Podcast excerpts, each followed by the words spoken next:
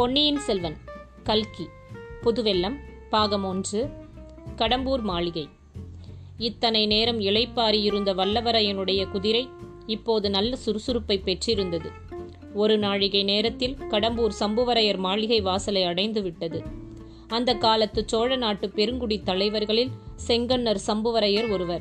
அவருடைய மாளிகையின் வாசல் ஒரு பெரிய நகரத்தின் கோட்டை வாசலைப் போல் இருந்தது. வாசலுக்கு இருபுறத்திலும் எழுந்த நெடுஞ்சுவர்கள் கோட்டை சுவர்களைப் போலவே வளைந்து சென்றன.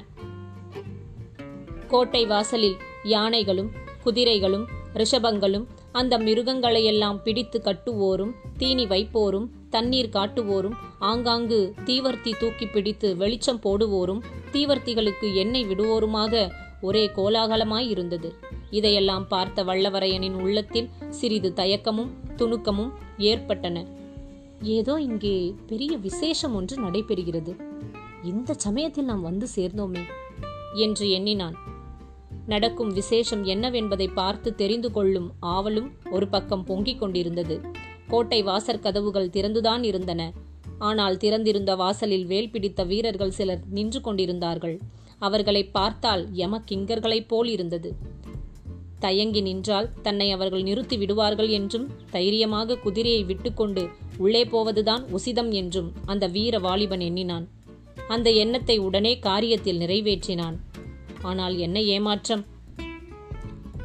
குதிரை கோட்டை வாசலை அணுகியதும் வேல் பிடித்த வீரர்கள் இருவரும் தங்கள் வேல்களை குறுக்கே நிறுத்தி வழிமறித்தார்கள்.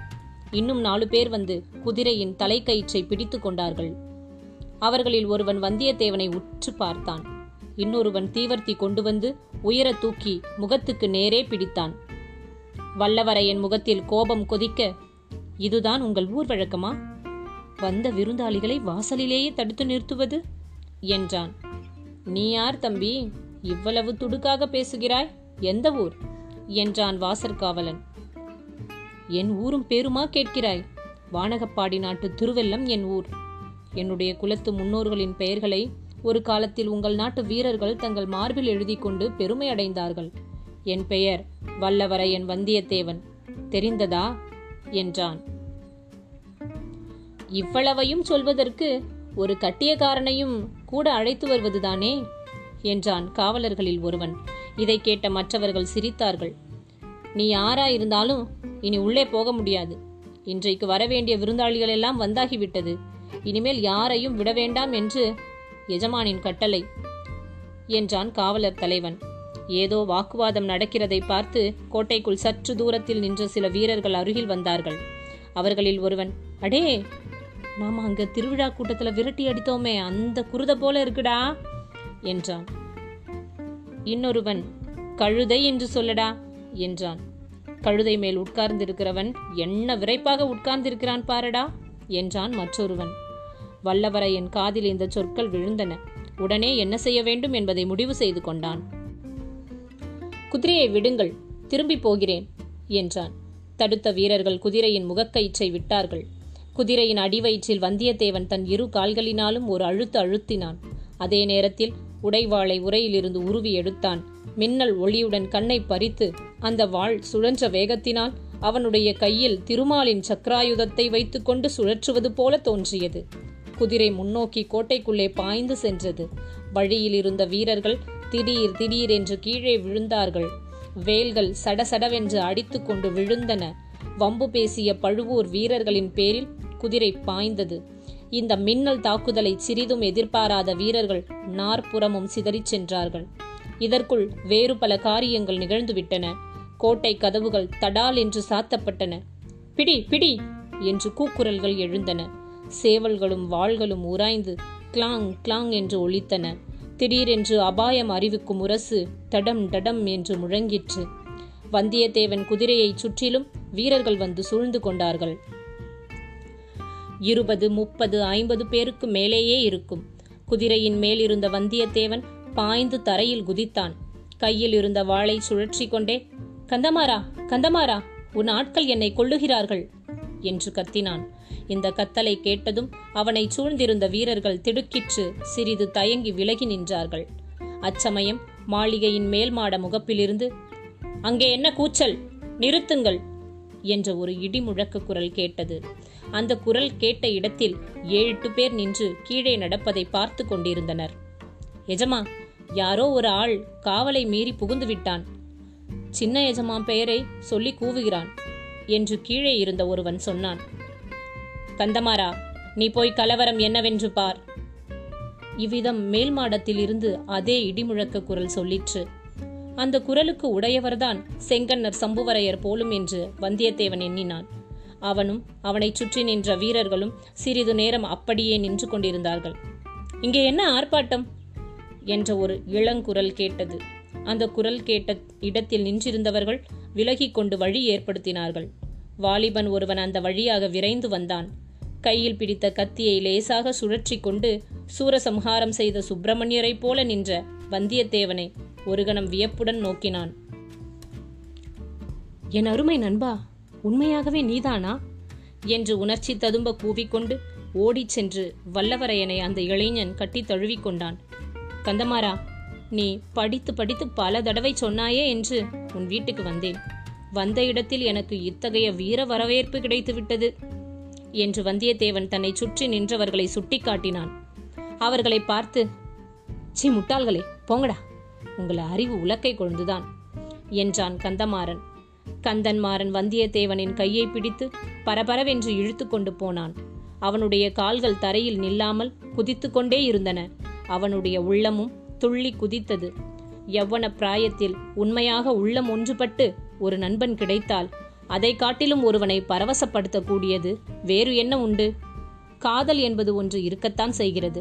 ஆனால் காதலில் இன்பமும் குதூகலமும் எத்தனை உண்டோ அதைவிட அதிகமாக துன்பமும் வேதனையும் உண்டு. எவ்வனத்து சிநேக குதூகலத்திலோ துன்பத்தின் நிழல் கூட விழுவதில்லை. போகிற போக்கில் வல்லவரையன் கந்தன்மாரா இன்றைக்கு என்ன இங்கே ஏக தடப்புடலாய் இருக்கிறது? இவ்வளவு கட்டுக்காவல் எல்லாம் எதற்காக? என்றான். இன்றைக்கு இங்கே என்ன விசேஷம் என்பதை பற்றி அப்புறம் விவரமாக சொல்கிறேன். நீயும் நானும் பெண்ணை ஆற்றங்கரை பாசறையில் தங்கியிருந்த போது பழுவேட்டரையரை பார்க்க வேண்டும் அவரை பார்க்க வேண்டும் இவரை பார்க்க வேண்டும் என்று சொல்வாயே. அந்த அவர் இவர் சுவர் எல்லோரையும் இன்றைக்கு இங்கே நீ பார்த்து விடலாம் என்றான் கந்தன்மாறன். பிறகு விருந்தாளிகள் அமர்ந்திருந்த மாளிகை மேல் மாடத்துக்கு வல்லவரையனை கந்தன்மாறன் அழைத்துச் சென்றான். முதலில் தன் தந்தையாகிய சம்புவரையரிடம் கொண்டு போய் நிறுத்தி அப்பா என் தோழர் வானர் குலத்து வந்தியத்தேவனை பற்றி அடிக்கடி தங்களிடம் சொல்லிக் கொண்டிருப்பேனே அவன் இவன்தான் என்றான். வந்தியத்தேவன் பெரியவரை கும்பிட்டு வணங்கினான். அதை குறித்து சம்புவரையர் அவ்வளவாக மகிழ்ச்சி அடைந்ததாக தோன்றவில்லை. அப்படியா கீழே அரண்மனை வாசலில் அவ்வளவு கலவரம் செய்தவன் இவன்தானா? என்று கேட்டார். கலவரத்துக்கு காரணம் என் தோழன் அல்ல. வாசல் காப்பதற்கு நாம் அமர்த்தி இருக்கும் மூடர்கள் என்றான் கந்தன் மாறவேல். இருந்தாலும் இன்றைய தினம் பார்த்து அதுவும் இருட்டி அரை ஜாமத்திற்கு பிறகு இவன் இவ்வளவு ஆர்ப்பாட்டத்துடன் வந்திருக்க வேண்டியதில்லை என்றார் சம்புவரையர். கந்தன் மாறவேலின் முகம் சுருங்கிற்று. மேலும் தந்தையுடன் வாதமிட அவன் விரும்பவில்லை. வந்தியத்தேவனை அப்பால் அழைத்துச் சென்றான். வந்திருந்த விருந்தாளிகளுக்கு மத்தியில் நடுநாயகமாக ஓர் உயர்ந்த பீடத்தில் அமர்ந்திருந்த பழுவேட்டரையரிடம் அழைத்து போய் மாமா இவன் என் ஆறுயிர் நண்பன். வடபெண்ணைக்கரை பாசறையில் எல்லை காவல் புரிந்து கொண்டிருந்தோம். அப்பொழுதெல்லாம் வீராதி வீரர் பழுவேட்டரையரை பார்க்க வேண்டும் என்று ஓயாது சொல்லிக் கொண்டிருப்பான். பழுவேட்டரையர் திருமாயனில் அறுபத்து நாலு போர்க்காயங்கள் இருப்பது உண்மைதானா? என்று கேட்டுக்கொண்டே இருப்பான். ஒரு நாள் நீயே எண்ணி பார்த்துக்கொள் என்று நான் சொல்லுவேன். என்றான். பழுவேட்டரையர் அப்படியா தம்பி? நீயே எண்ணி பார்த்தால் ஒழிய நம்ப மாட்டாயோ? அவ்வளவு அவநம்பிக்கையா உனக்கு? வானர் குலத்தை காட்டிலும் வேறு குலத்தில் வீரம் இருக்க முடியுமா என்ற சந்தேகமா? என்றார். தோழர்கள் இருவருமே திடுக்கிட்டு போனார்கள். தோத்திரமாகச் சொன்னதை இப்படி அவர் குதர்க்கமாக எடுத்துக்கொள்வார் என்று எதிர்பார்க்கவில்லை. வந்தியத்தேவனுடைய மனத்தில் எரிச்சல் குமுறியது. ஆயினும் வெளியில் காட்டிக்கொள்ளாமல் ஐயா பழுவேட்டரையர் குலத்தின் வீரப்புகழ் குமரி முனையில் இருந்து இமயம் வரையில் பரவி இருக்கிறது அதை பற்றி சந்தேகிப்பதற்கு நான் யார்? என்று பணிவுடன் சொன்னான். நல்ல மறுமொழி கெட்டிக்கார பிள்ளை என்றார் பழுவேட்டரையர். இந்த மட்டில் பிழைத்தோம் என்று வாலிபர்கள் இருவரும் அங்கிருந்து வெளியேறினார்கள். அப்போது சம்புவரையர் தமது மகனை அழைத்து காதோடு உன் தோழனுக்கு சீக்கிரம் உணவு அளித்து எங்கேயாவது ஒரு தனி இடத்தில் படுக்கச் சொல்லு. நீண்ட பிரயாணம் செய்து களைத்து போயிருக்கிறான் என்றார். பிறகு கந்தன்மாறன் வந்தியத்தேவனை அந்த புறத்துக்கு அழைத்துச் சென்றான். அங்கே பெண்கள் பலர் இருந்தார்கள். மாரவேலின் அன்னைக்கு வந்தியத்தேவன் நமஸ்காரம் செய்தான். அவளுக்கு பின்னால் கூச்சத்துடன் மறைந்திருக்கும் பெண்தான் கந்தன்மாறனின் சகோதரியாய் இருக்க வேண்டும் என்று ஊகித்துக் கொண்டான்.